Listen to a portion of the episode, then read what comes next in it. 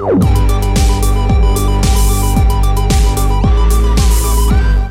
is the Refuge Project. Welcome to the Refuge Project. The Refuge Project is a place that we can have meaningful conversation in a safe place. And Absolutely. here we are, very safely. Very safe, Speaking of safe, meaningful. Got the one of the calls as a parent that you never want to get. Oh yeah, tell me about it. Yeah, so Saturday about eight o'clock, went to dinner, got back home. You sure he wants you to tell this? sat- too bad he shouldn't have been doing what he doing. Okay, go ahead. got settled in about eight o'clock and got the phone call from my, my son that they had been in an accident. Mm-hmm. And he goes, Dad, you can tell that he was just like, you know, scattered brain, doesn't really Doesn't know what to do. don't know what to do, don't really know what happened. He says, I think we, we flipped the car off the bridge. And I was just like, so, he said- so he calls you. You say, "Hey, what's going on?" He says, "Dad, I think we flipped the car off the bridge." yeah. I was just like, okay. Uh? He goes, but we're okay. We're okay. We're okay. What happened was he hit the guardrail on the bridge and they spun. What bridge you talking about? So when you come off of the, like if you're coming from LaPorte to Baytown on the Fred Hartman, uh-huh. so right when you hit that curve going around to Missouri, the, the freeway curves right Yeah. there, they were going too fast. Yeah. And there was two cars of teenagers. They wasn't racing, but they was behind each other. And they said they told the cop. One kid told the cop they were doing eighty, so I'm thinking around 90. Ninety at least. at least. And one spun out of control. The one Speed that- limit sixty there. Yeah. By the way. uh, one spun out of control. It, you know, the other one weaved and hit another car, and So there's three cars. there was four cars total in the Mm. in the accident. Two of them was the the friends. When the one swerved, it missed the car that my son was in, hit another car, and then another car came through and hit kind of like wreckage and pop tires and stuff. So did did one of them end up on the feeder or something? Like, why did he think he flew over the bridge? Because I don't think because he he didn't know where he was at. I guess I think he was just So when he called you, was he like in the car? Is he standing next to the well, car? He just got out of the car. uh huh. Okay. So he found his phone and then called me immediately. Gotcha. There's no cops or anything yet. No He's cops there. Yeah, his principal showed up out of nowhere. His principal. Yeah, his principal was just like behind him. He's like, Dad, I think we happening. flipped the car and I got detention. Just, I think, So shout out to Mr. Murphy for getting Mr. there, uh, and you know holding it down for all the parents until we got there. You know, uh, and then the other thing. you imagine you're the principal, you just driving by, go, I think that's my students yeah, in an upside seven, down of, car. seven of your students just sitting. there- Yeah, Goodness. Well, And that's then- cool though that he stopped. yeah, Yeah. And then uh, the band director's son was with them.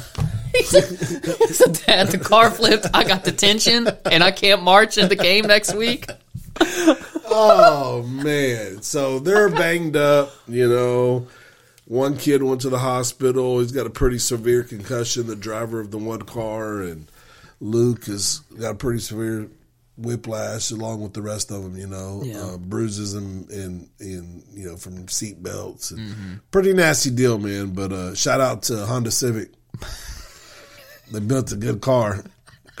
Shout out to the. No, no sponsor. You don't think we're gonna get sponsored by Honda? I mean, not, not, well, Those Japanese man, they Right, right. they really do it. right after this, man. Yeah, Y'all, y'all call me. Y'all, y'all got my number.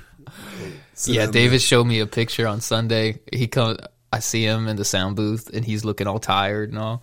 And I say, "Hey, how you doing?" And he's like, oh, "Dealing with this all week." Slides his phone over, and it's got this car like on fire, looking Yeah, just man, it was terrible. Jeez, It man. was terrible. Yeah, but he's okay. he's there. Everybody's okay. There's just, I mean, even today that you know he can barely move his neck and stuff. But Yeah.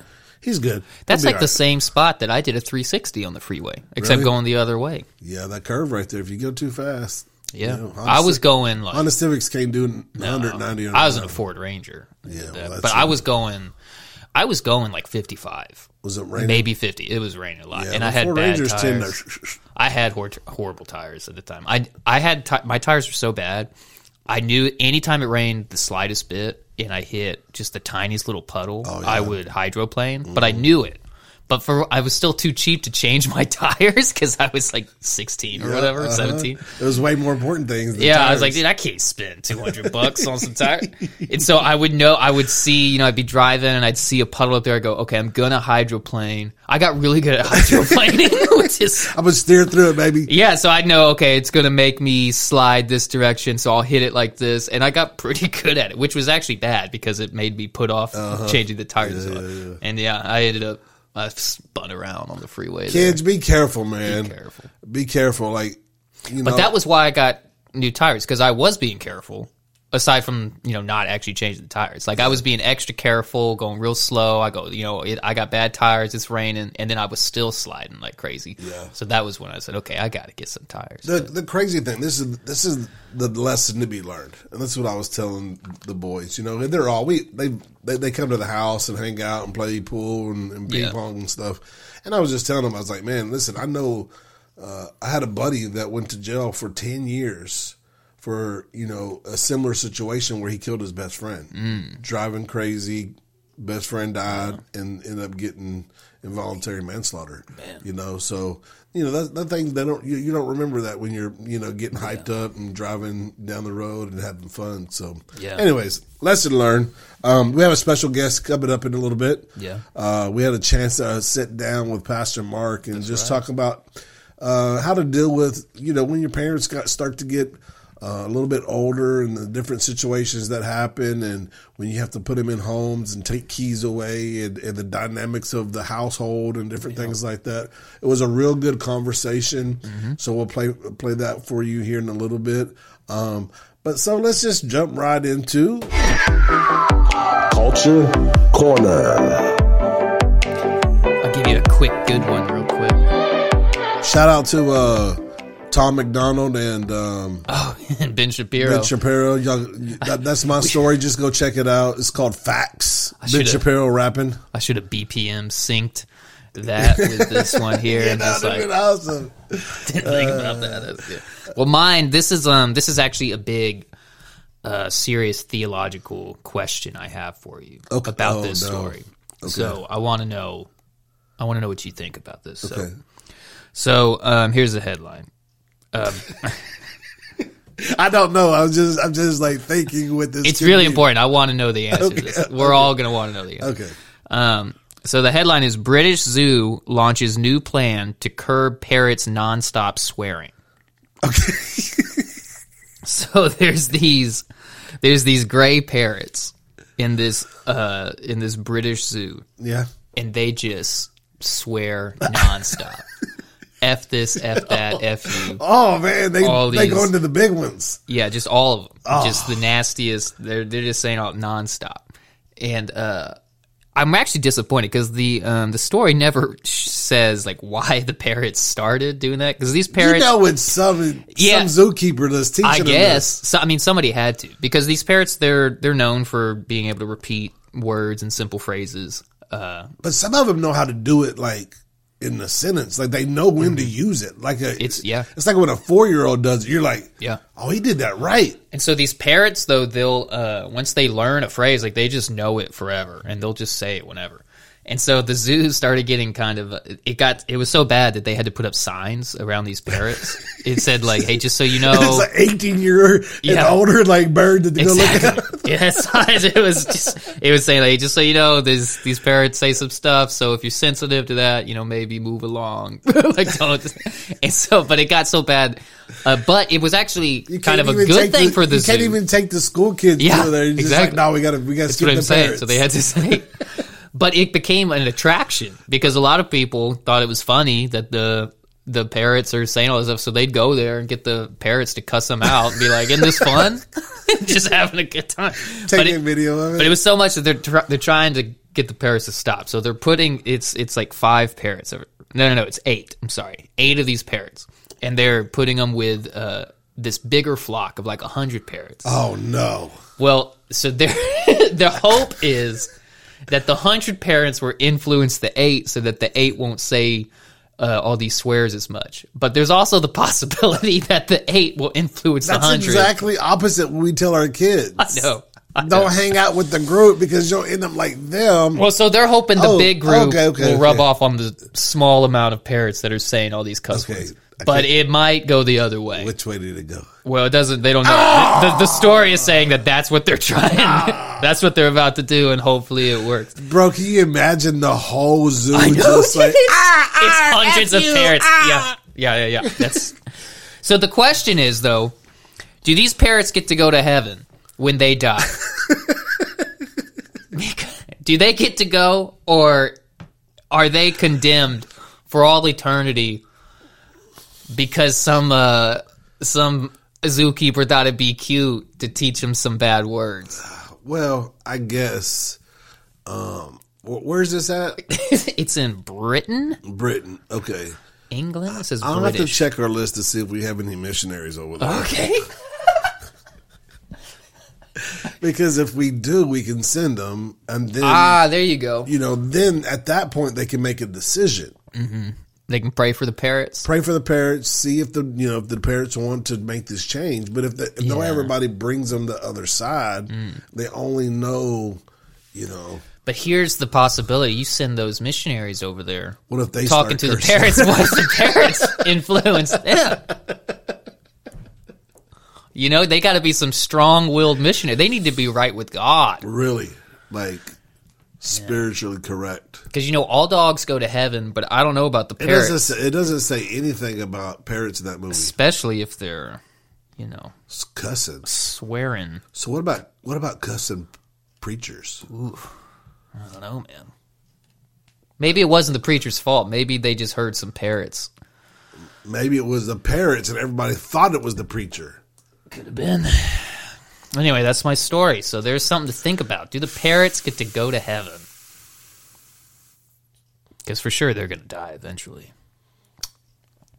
I'm gonna say no. No, you don't think the parrots would go? I have no scripture to back that up with.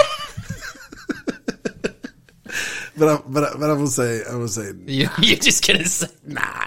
Are they condemned forever? Do they even have a soul? That's the, uh, that, now you can I mean if they could go, yeah. then no. Okay. but it's not their fault. They don't even know what they're saying. If huh? they can't, who cares? But the one that taught him the bad words is going to hell Oh, for sure. for sure, for sure. All right, so that's mine. That's it. So tell me about uh, tell me about this song. Yeah. I don't have a song. Well, I thought you said that was your No, story. no, no, no, I don't. I didn't bring it. Oh, okay. Well, Yeah, I, all didn't, right. I didn't bring it. I didn't bring it. Well, that's it then. We'll just cut to uh, Pastor Mark now. Yeah, everybody, uh, just hang tight and check this conversation out we're having with our lead pastor, Pastor Mark, here at Elam Church. Here we go.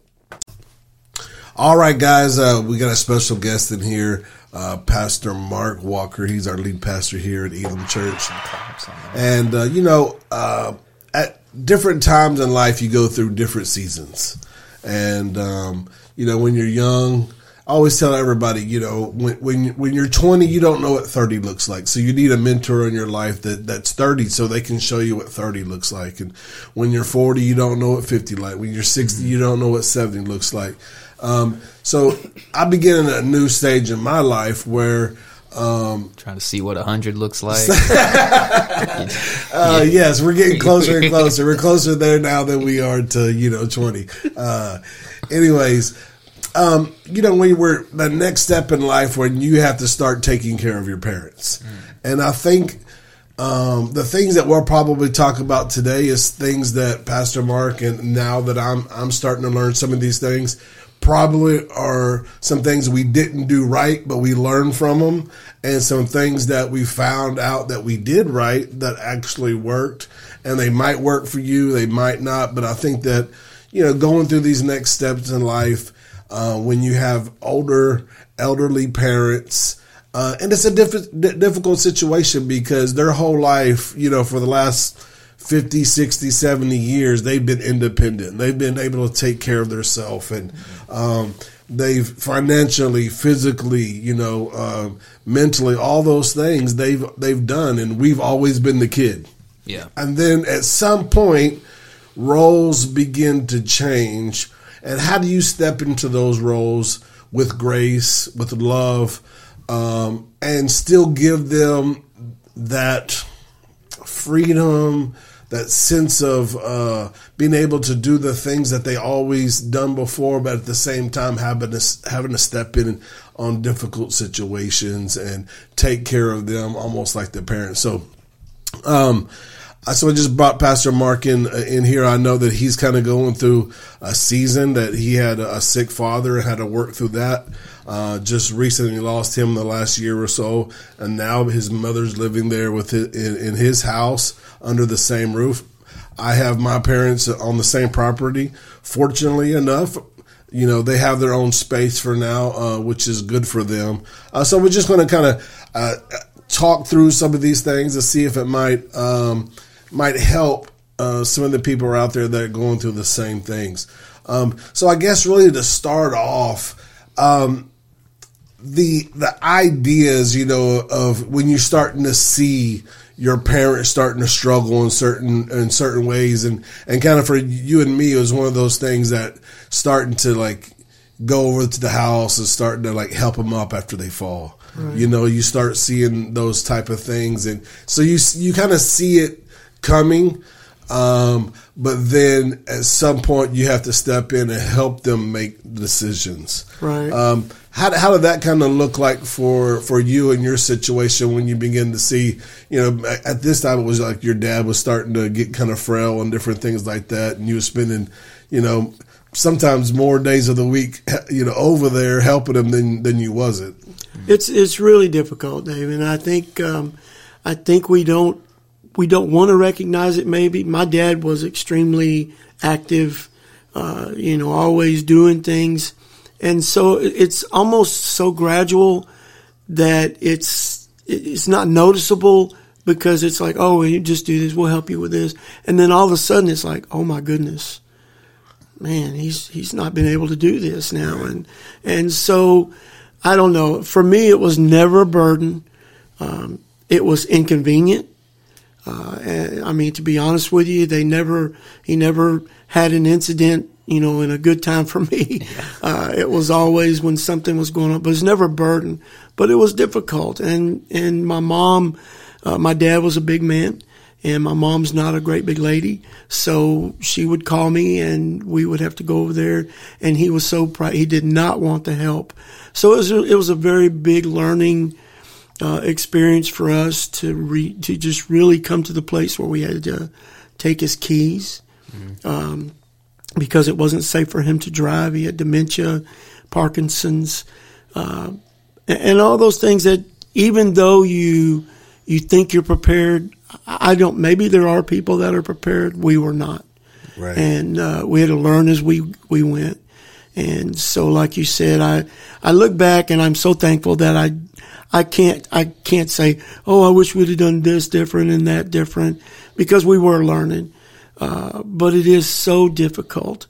And so I would just encourage anyone dealing with this to just really, uh, it is a time to think about it, uh, pray about it, and, and maybe even do a little preparation because unless God does something different, just about everybody has to go through this. Right. And I think that the preparation really is important um, especially when you're starting to see a little bit decline because like you said it just it just happens all of a sudden uh, all of a sudden they get weak or all of a sudden they get sick or or uh, Lord uh, you know help us the cancer pops up or something tragic like that and um, if you're fortunate enough you know uh, there's you know certain insurances out there that would help in certain ways so the preparation, maybe doing a little bit of research of what kind of help that you can get. I know it's it's hard sometimes to bring strangers into your home, um, but really,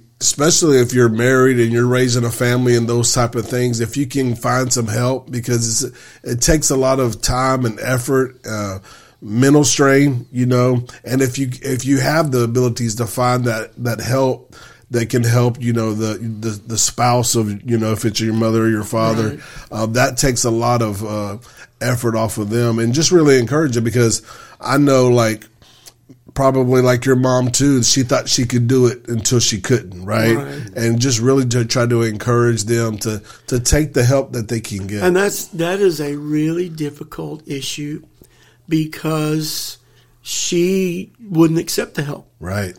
And the more you tried, the more she felt or she feels like, you know, well, then, well, what? You don't trust me. You don't, you know, I've been taking care of my husband for 65 years and, and it's, and it's difficult because you do have to step in and say, well, what's best for him?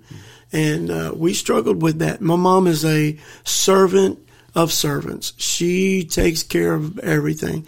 And so we finally came to the place, she finally came to the place that she recognized she couldn't do it anymore.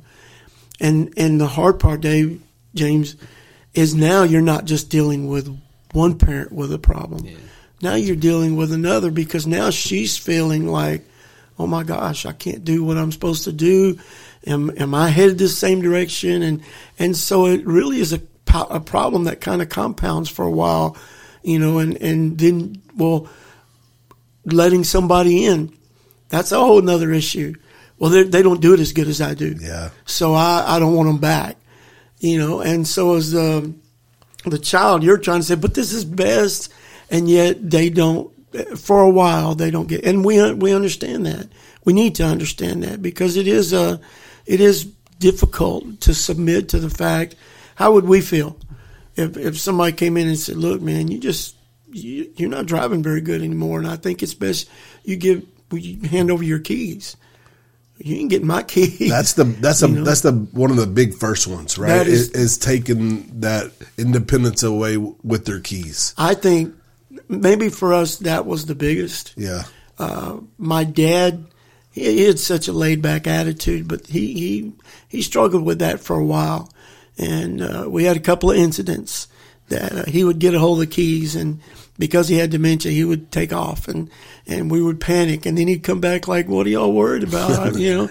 And, uh, but when you have to do those things and then you're talking about your dad, uh, having to treat them like children, almost like you said. Yeah. It, it's not, you know, you're doing what you think is best for them. And so we struggle. One of the, one of the difficult issues in, uh, in that is, uh, as you mentioned a while ago, finding, you know, if you have the insurance and stuff, what we found is my mom and dad by no means were wealthy. By no means they, they made a good living. They were able to, to live good. Uh, but they didn't have a tremendous amount of money, but they had too much. Yeah. So when it came time to finding a place for my dad, the only places that were available for for uh, through insurance, through Medicare and things, I'm sorry, I, we couldn't put him in there. Right. It, it it was oh my goodness, and so we had to come out of pocket with that. That's something else that you know people need to prepare for and think about. Uh, do you use up all of their savings, or do you sell their house? And man, it's just so, so much to think about. And the problem again is, it's like okay, tomorrow we got to make this decision. Right. it's not you know we should have made this five years ago. Well, that's real nice, but we didn't, and so now we're here today. Yeah. And so it's really, really difficult. But I, I can say that if you if you do it as a family, uh, you can get through it, and it can be actually it can be a good experience to draw you closer to them than ever before. Yeah, I always tell you know I always tell my kids and the and the, the ones around me the worst thing to ever do is to be in a rush to buy a house or a used car, you know.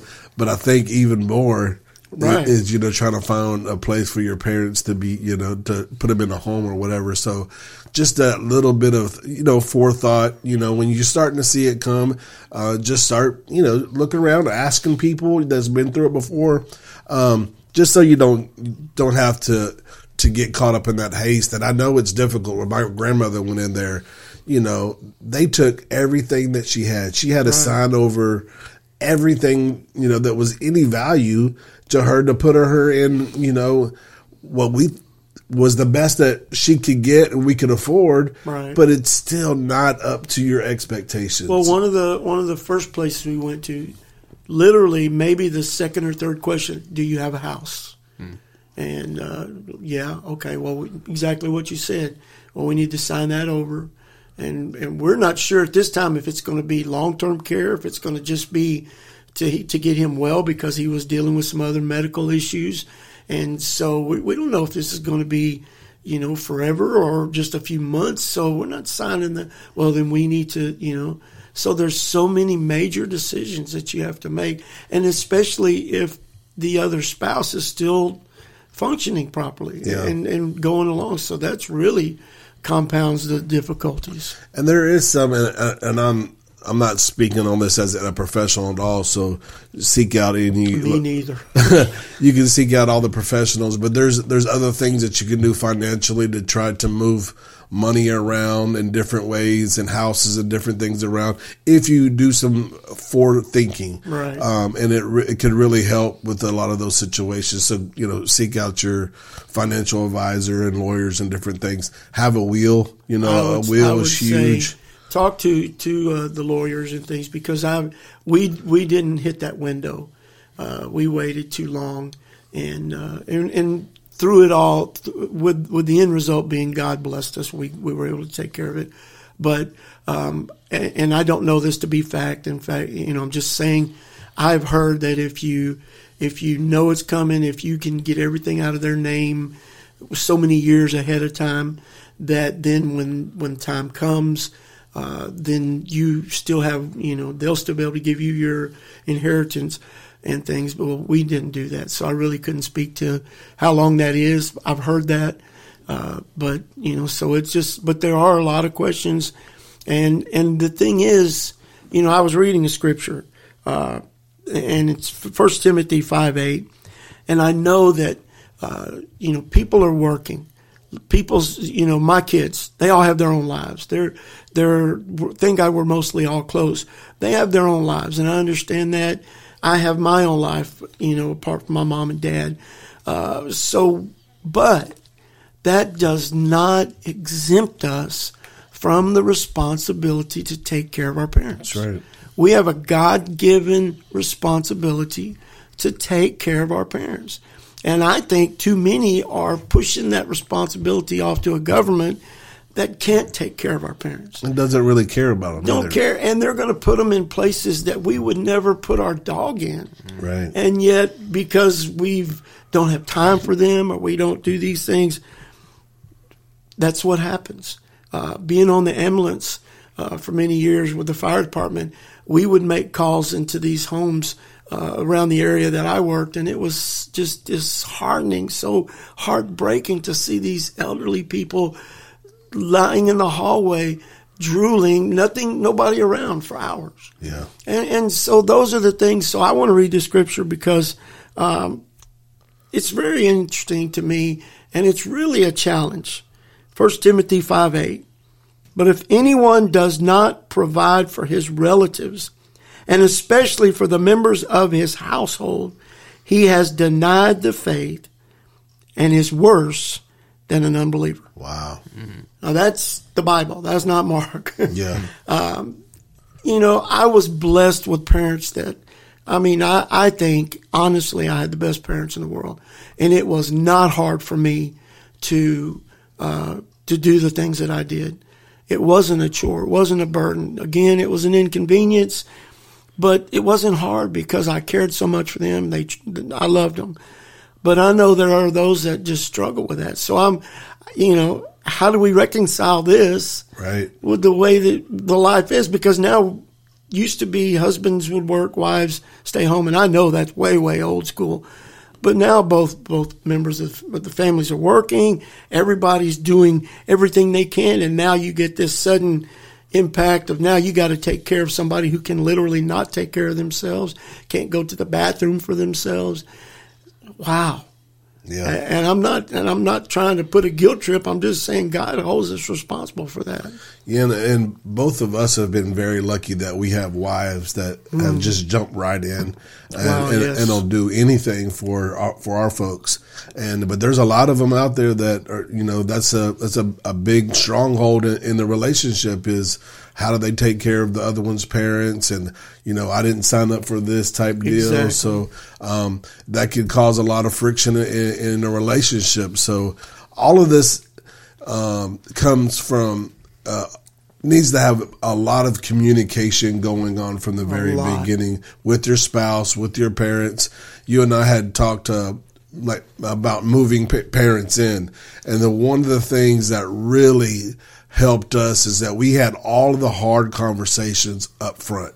The, w- one of the toughest times that I ever had with my parents is like setting, uh, you know, ground rules and all of those boundaries and all of those things. And it wasn't, it wasn't an ask. That was the hard part about it. You know, it was just like, this is for us to do this. This is the way we need it on our side.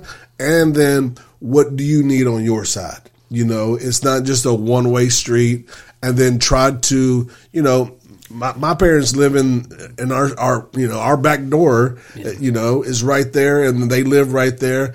But they've never once opened our back door and, and just came in our house you mm. know. And if they did it wouldn't be an issue. Right. but because that we had those things up front you know they all they just know to have that respect you know. And then when things come up you can always refer back to the conversation It, it's so important, and you helped me with that because when my mom moved in, my mom's very active.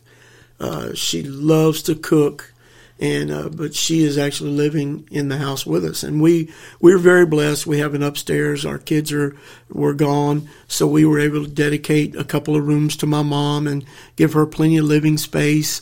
Uh, you know, things is the thing is she's she's older, uh, and she's got to go upstairs.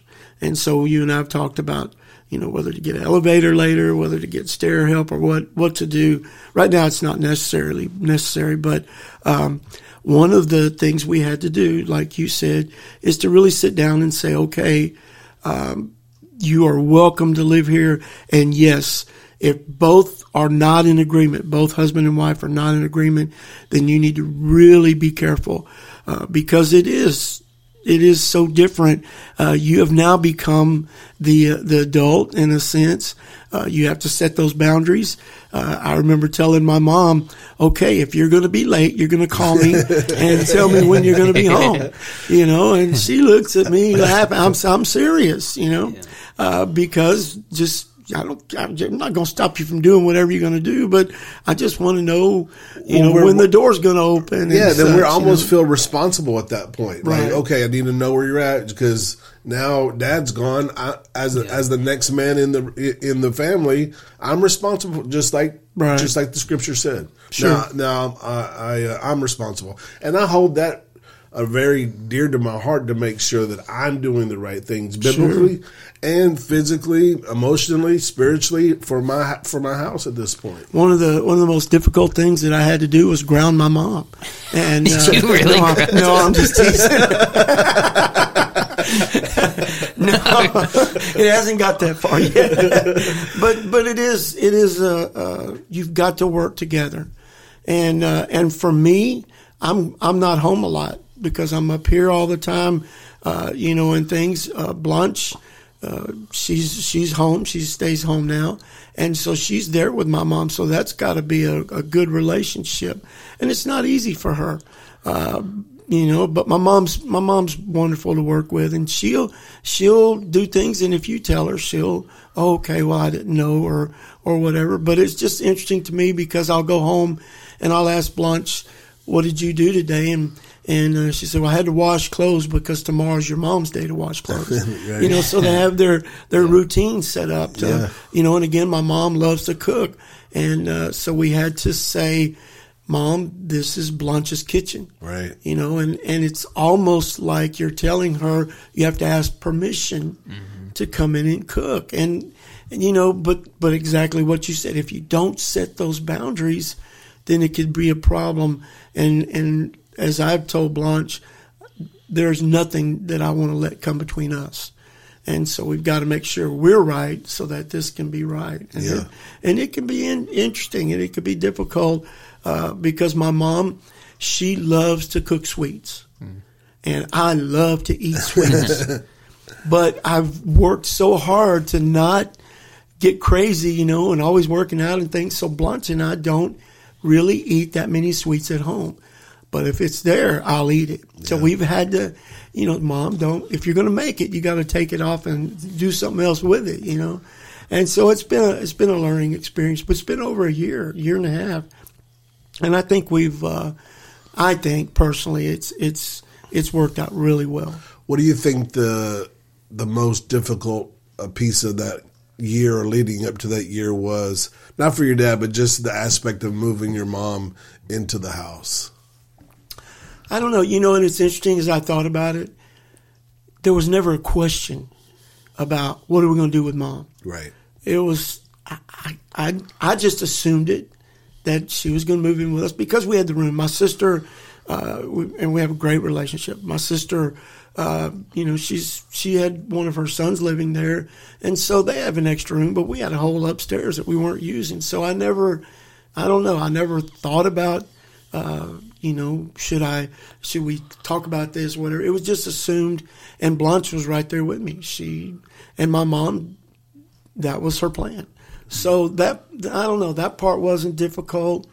Uh, I don't know, just getting used to it. And I know at one point y'all were like, "Do we do we stay in the bigger home with the upstairs, or do you move to a one story, or how, how you know uh, how do we best best you know fit everybody's situation?" And that could be you know a big burden on, on the relationship also. There's a, there's so many things, and and that can be, uh, that can cause little friction, and that's where exactly what you said, communication.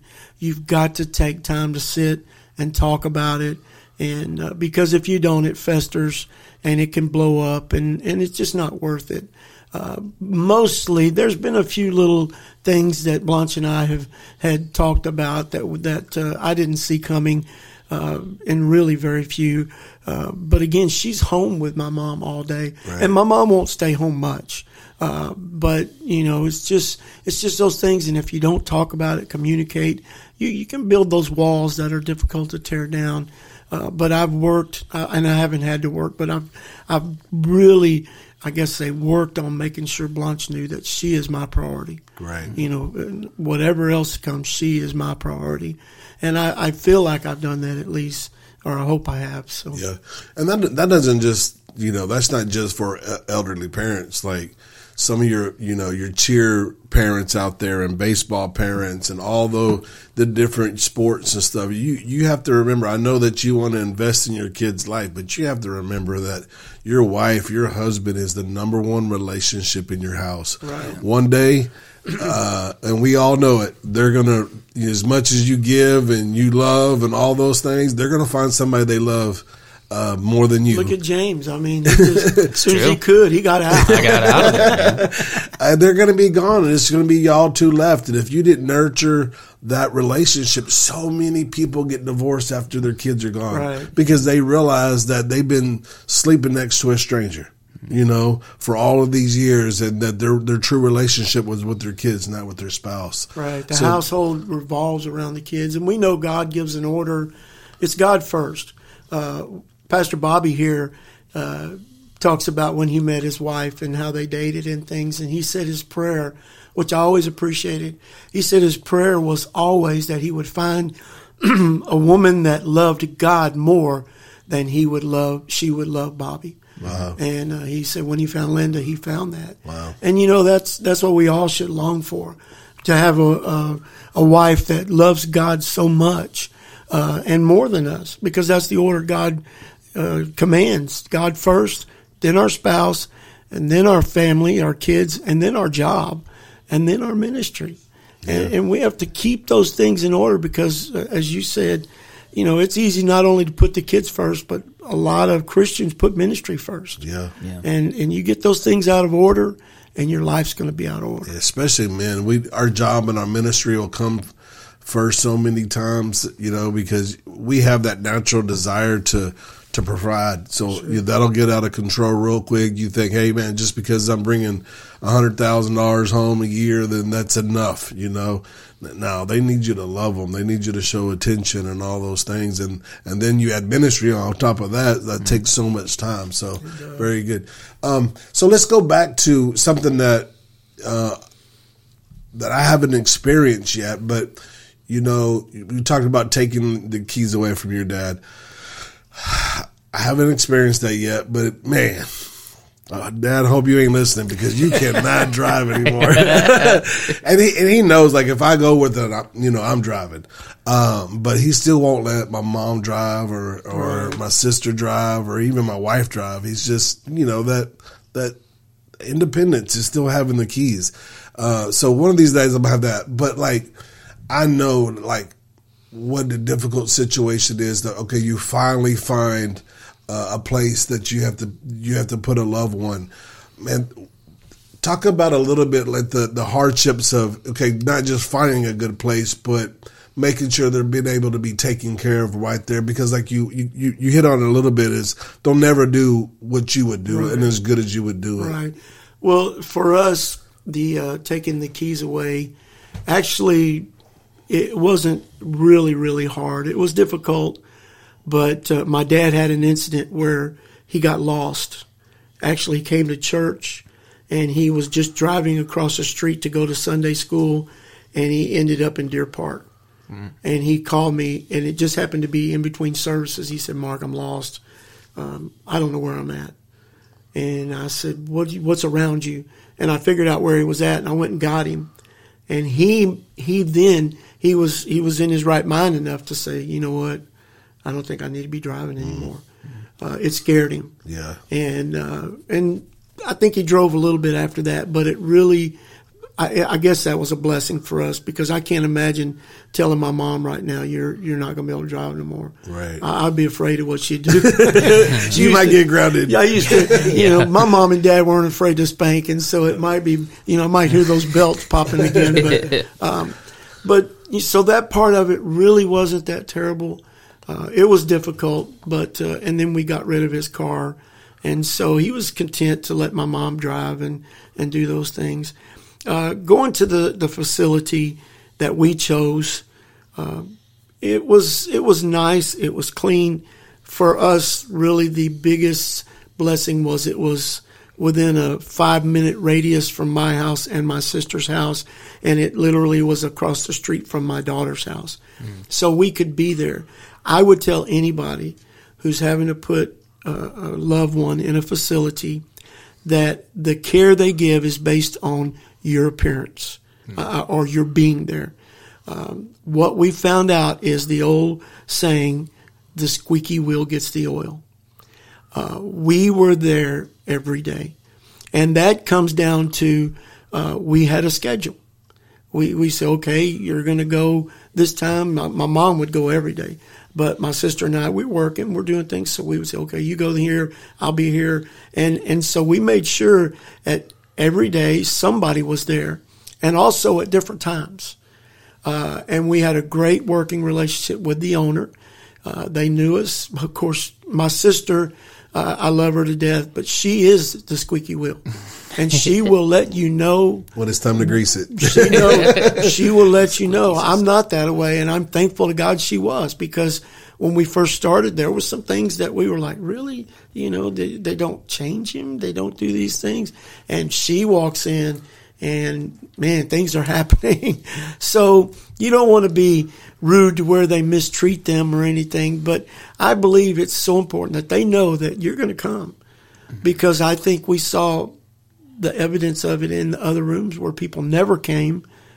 And I don't know what kind of care those people got. yeah I mean, honestly, and this was a nice place, and, and I would, I was very pleased with it. I felt like they treated my dad good, uh, but we also put a camera up in the room. That's what I was about to ask you.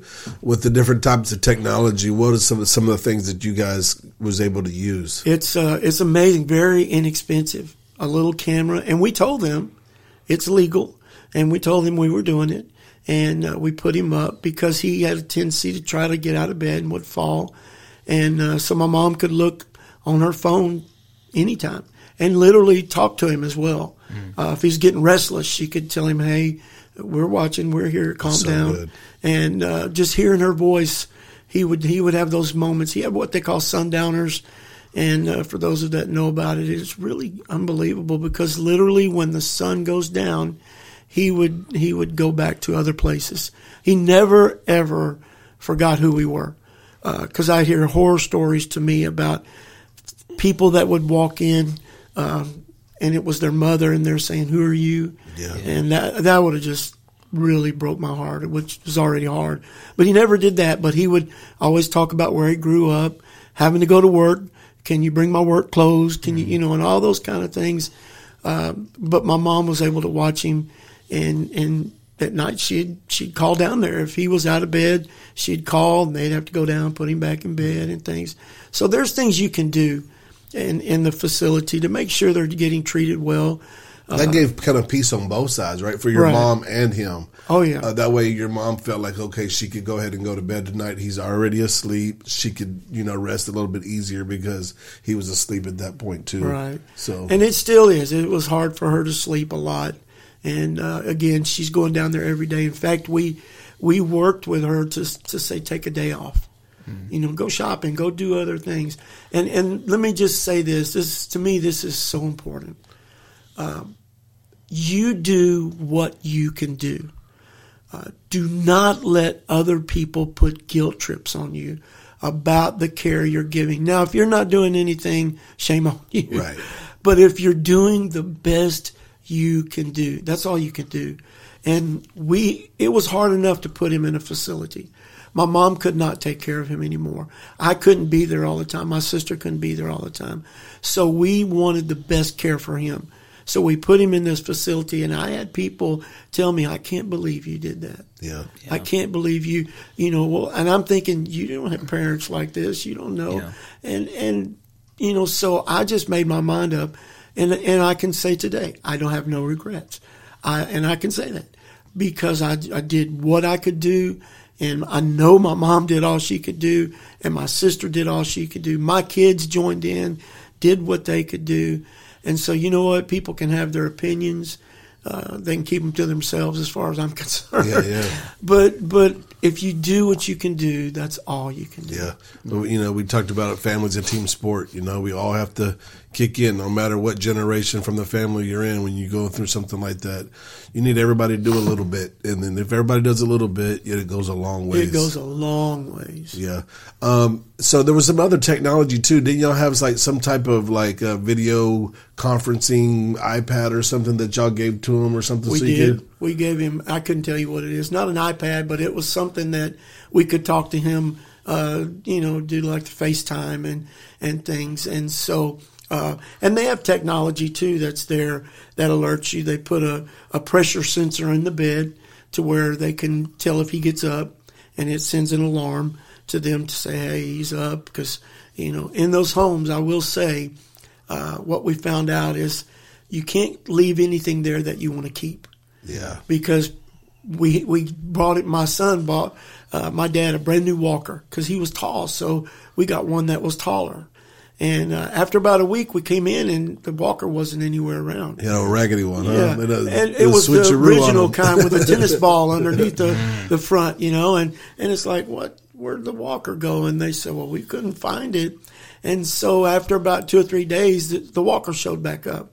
And they found it in another lady's room. She had just seen it, liked it, and took it. And uh, so that just it's just those things that happen. So you There were know, old ladies in there. Yeah, I mean, the, the your old stuff. ladies, they You were teach they your were dad to something. stand up for Oh, himself. that be, they, they hit on the old man too. They did. It was crazy.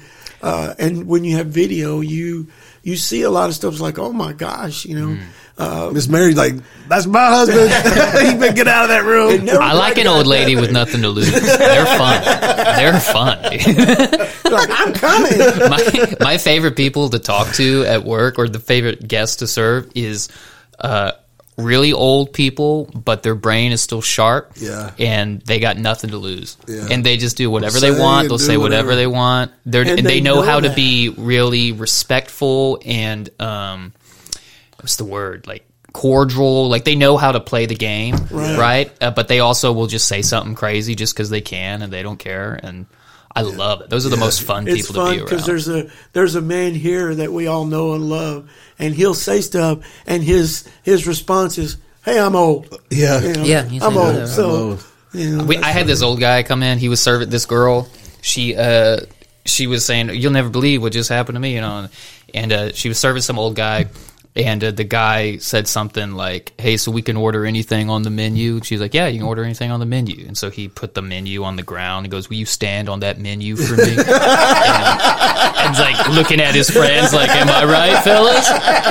and she, and she, it is a stupid joke, but I was just like, I just love, like, he knows. He's like, "What? What are you gonna do?" I'm just being silly. I'm 100 years old. What are you gonna tell me? yeah, I'm not gonna actually do anything. We made a silly joke. those kind of people, but those are my favorite. Yeah, those are good. And I, th- I think uh, this next one I want to ask you. I was going to ask you earlier before we got here, but um, uh, it's probably a pretty standard practice when you first go. They ask you, "Hey, just give us a week or so before you start visiting." And uh, I know, like, this is like one of the hardest decisions you're having to make, and then they ask you not to visit. Uh, talk about that a little bit in the difficult situation, especially when, especially for your mom having to stay away and she's been his caregiver Right. for 50 years or whatever it may be. 65 years they were married. years. Um, that was, and we didn't we didn't do very well with that at first. Um, we were there every day for about the first week, and he he would beg us, and that was that was the hardest thing. He would beg us take him home. Uh, He just wanted to be home, and uh, he would call me, and I don't know if it's whatever people can think whatever, but I still have his calls on my phone. Oh, that's awesome. and he uh but he would call Mark come get me. We got to go to work tomorrow you know and and all. And finally the lady that owned it she said look please give us a week to to get him sit, situated. And uh we'll take the phone out take his phone. And uh, that way you can have a break and just you know and so I think honestly we only gave about 3 or 4 days Yeah. but it did make a difference. He finally came to the place where he knew, you know, and it's kind of sad too because you could see that that almost defeated attitude. Like, you know, before it's like, "Get me out of here, come get," and then it's like, "Oh well, I'm here." You know, This is my new life. this is what it is, and so that was difficult. I, I think it's actually a good thing. Um, looking back on it, we probably should have done that and and let him get accustomed. But he was so. My mom uh, had made him so dependent on her. That was the other thing. Um, in that culture, we have to understand it's so different. Uh, my mom and dad being married 65 years, it was the fact that he went to work and she worked, but yet she took care of him. And when I say took care of him, I mean he's on the couch, get me a sandwich, okay. You know, and, and people today, the women of today would like, I can't believe you, Yeah. you know, but that's, that's the way it was. And she treats me the same way today. Yeah. You know, I'll be sitting in there, hey, I'm going to make me a sandwich. You want to say, you know, and that's just, that was that culture. Yeah. And she's got a servant's heart like no other. She is, yes. And so the, you know, because he was so dependent, I, I don't know if you could, I don't think you'd want to visualize this, but one day I went over there for breakfast and she was cutting up his food. He could cut his food up, but she's got to cut his food up. And uh, I said, Dad, why don't you just let her feed you too?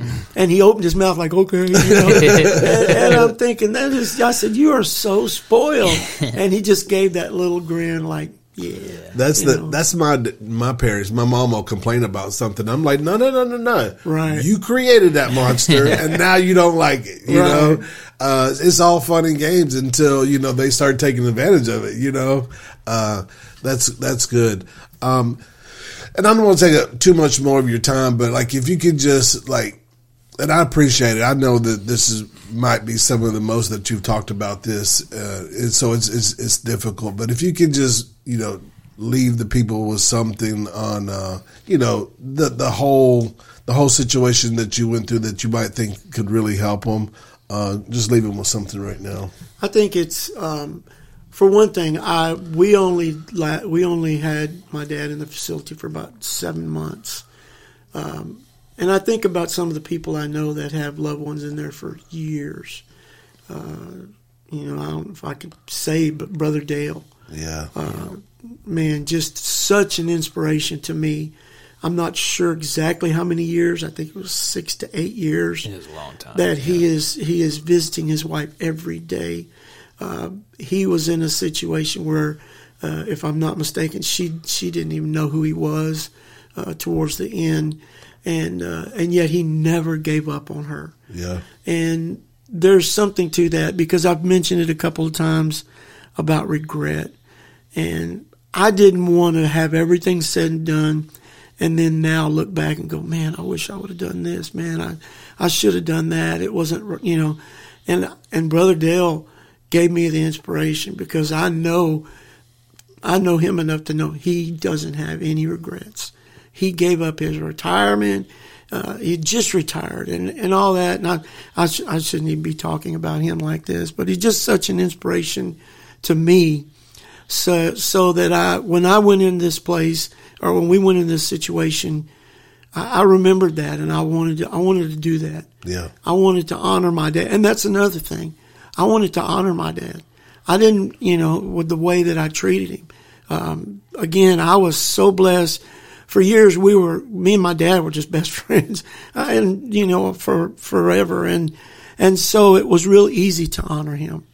But I would just say, it's going to cost you. It's going to be difficult, but in the end, if you'll do it, because I always look back and I teasingly say, I'm going to have a long life on this earth, because my Bible says that honor your mother and father so that your days on this life will be long. Yeah. And and I'm nobody. I, I but it and it was easy for me to honor them uh, because they're so loving and caring. But I did, and so I'm going to be around a while. That's good. It's know. good. Live with no regret, right? No On- regret. On, on that, don't go out there and just go buck wild in this world. but when, when it comes to your parents, man, do what you can do. You know, And that's the key. I, I, I watched this show, and it was it was something said. And I, I'm not getting it right, but it really hit home with me.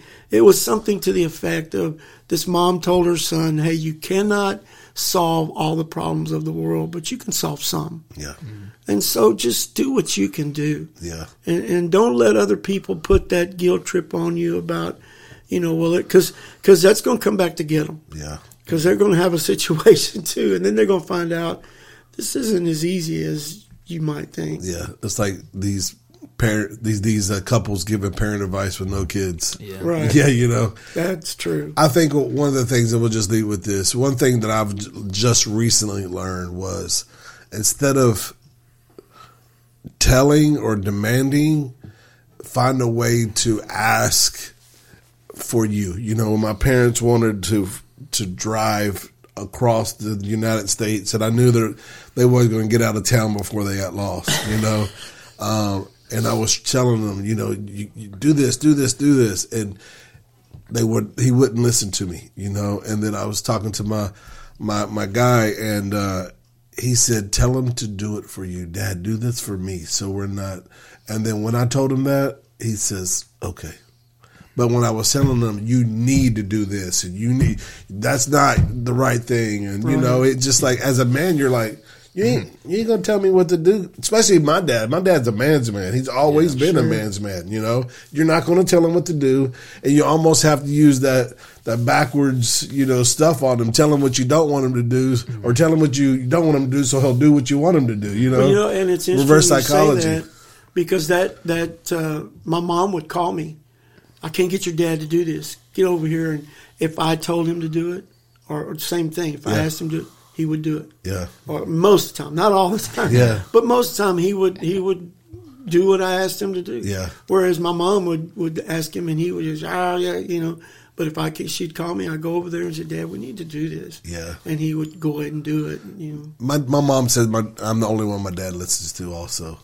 Uh, so I mean, just work that into your favor. You know, uh, just find find the reason, the the one guy that makes reason with that parent, and and y'all talk about it as a family, and then let them be the voice of the family. You know, and that'll make uh, things a lot, lot easier. But just try not to demand. You know, talk to them with respect, even though when they're being difficult, because it it gets difficult, especially when they don't remember certain things. At times, it can be very frustrating for them. frustrating I think you even you, you know uh, the doctor even told you one time. Uh, I try to remember all this stuff because I know I'm gonna. Uh, hopefully, I, I don't end up there one day, but in case. But when they're going on those things, try not to like always correct them out of it. Just go with Just them. go with it because it gets them even more frustrated when you're telling them that's not how it was It and those right. things. So It does, and it's not hard. I mean, it's just a oh really you know and wow i forgot about that or i didn't you know and they they they stay calm and they get through it Yeah, so very good. Well, Pastor, thanks. Like I said, I know this is it's not always easy talking about these things in life, but I think that sometimes when we do talk talk about them, it's it's healing too. You know, It is. It's freeing, and I'd I'd like to, if you wouldn't mind, if, if I could just pray for those. Maybe if there's somebody listening that's making these decisions, uh, having to make this choice, and they're really struggling. Uh, I didn't really speak about it hardly at all, but my faith is is uh, the and it wasn't just my faith; it was a family faith that really got us through this. We could lean on each other, but more than that, we truly could lean on the Lord. And and uh, I'm telling you, there were days when it's like I don't know what to do. I'm crying out to the Lord, and things would work out. And so uh, I would just encourage everybody. But if, let me just pray. Just take a minute, Father, in the name of Jesus, Lord. First of all, I thank you uh, for the opportunity we have to honor our parents, and and I know it's it's not just only parents, but maybe other loved ones in our life, uh, as siblings, children, Lord God, that we have to uh, maybe deal with this in. And so, first and foremost, Lord, give us the wisdom we need to make the right choices, the right decisions. Lord God, your word says we have not because we ask not. So if there's anyone that's hearing this, that's struggling, trying to make that decision, trying to decide what's best, uh, what they're going to do, I, I pray that they would just do, always do what's best for their loved one. And that's the most important. And there is sacrifice involved. There is a cost. And Lord, it's worth it at the end of it all to be able to, to know that we did all we could do. And you honor that. I believe you honor that.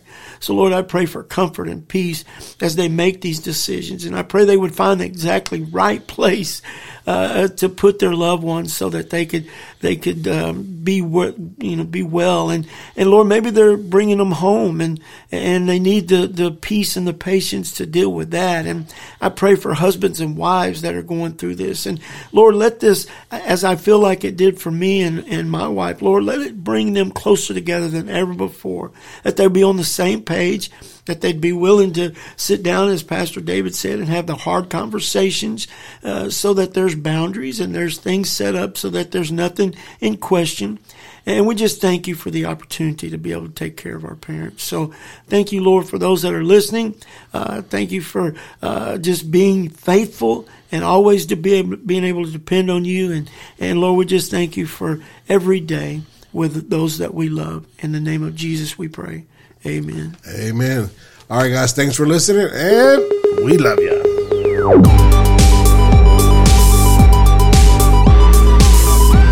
This is the Refuge Project.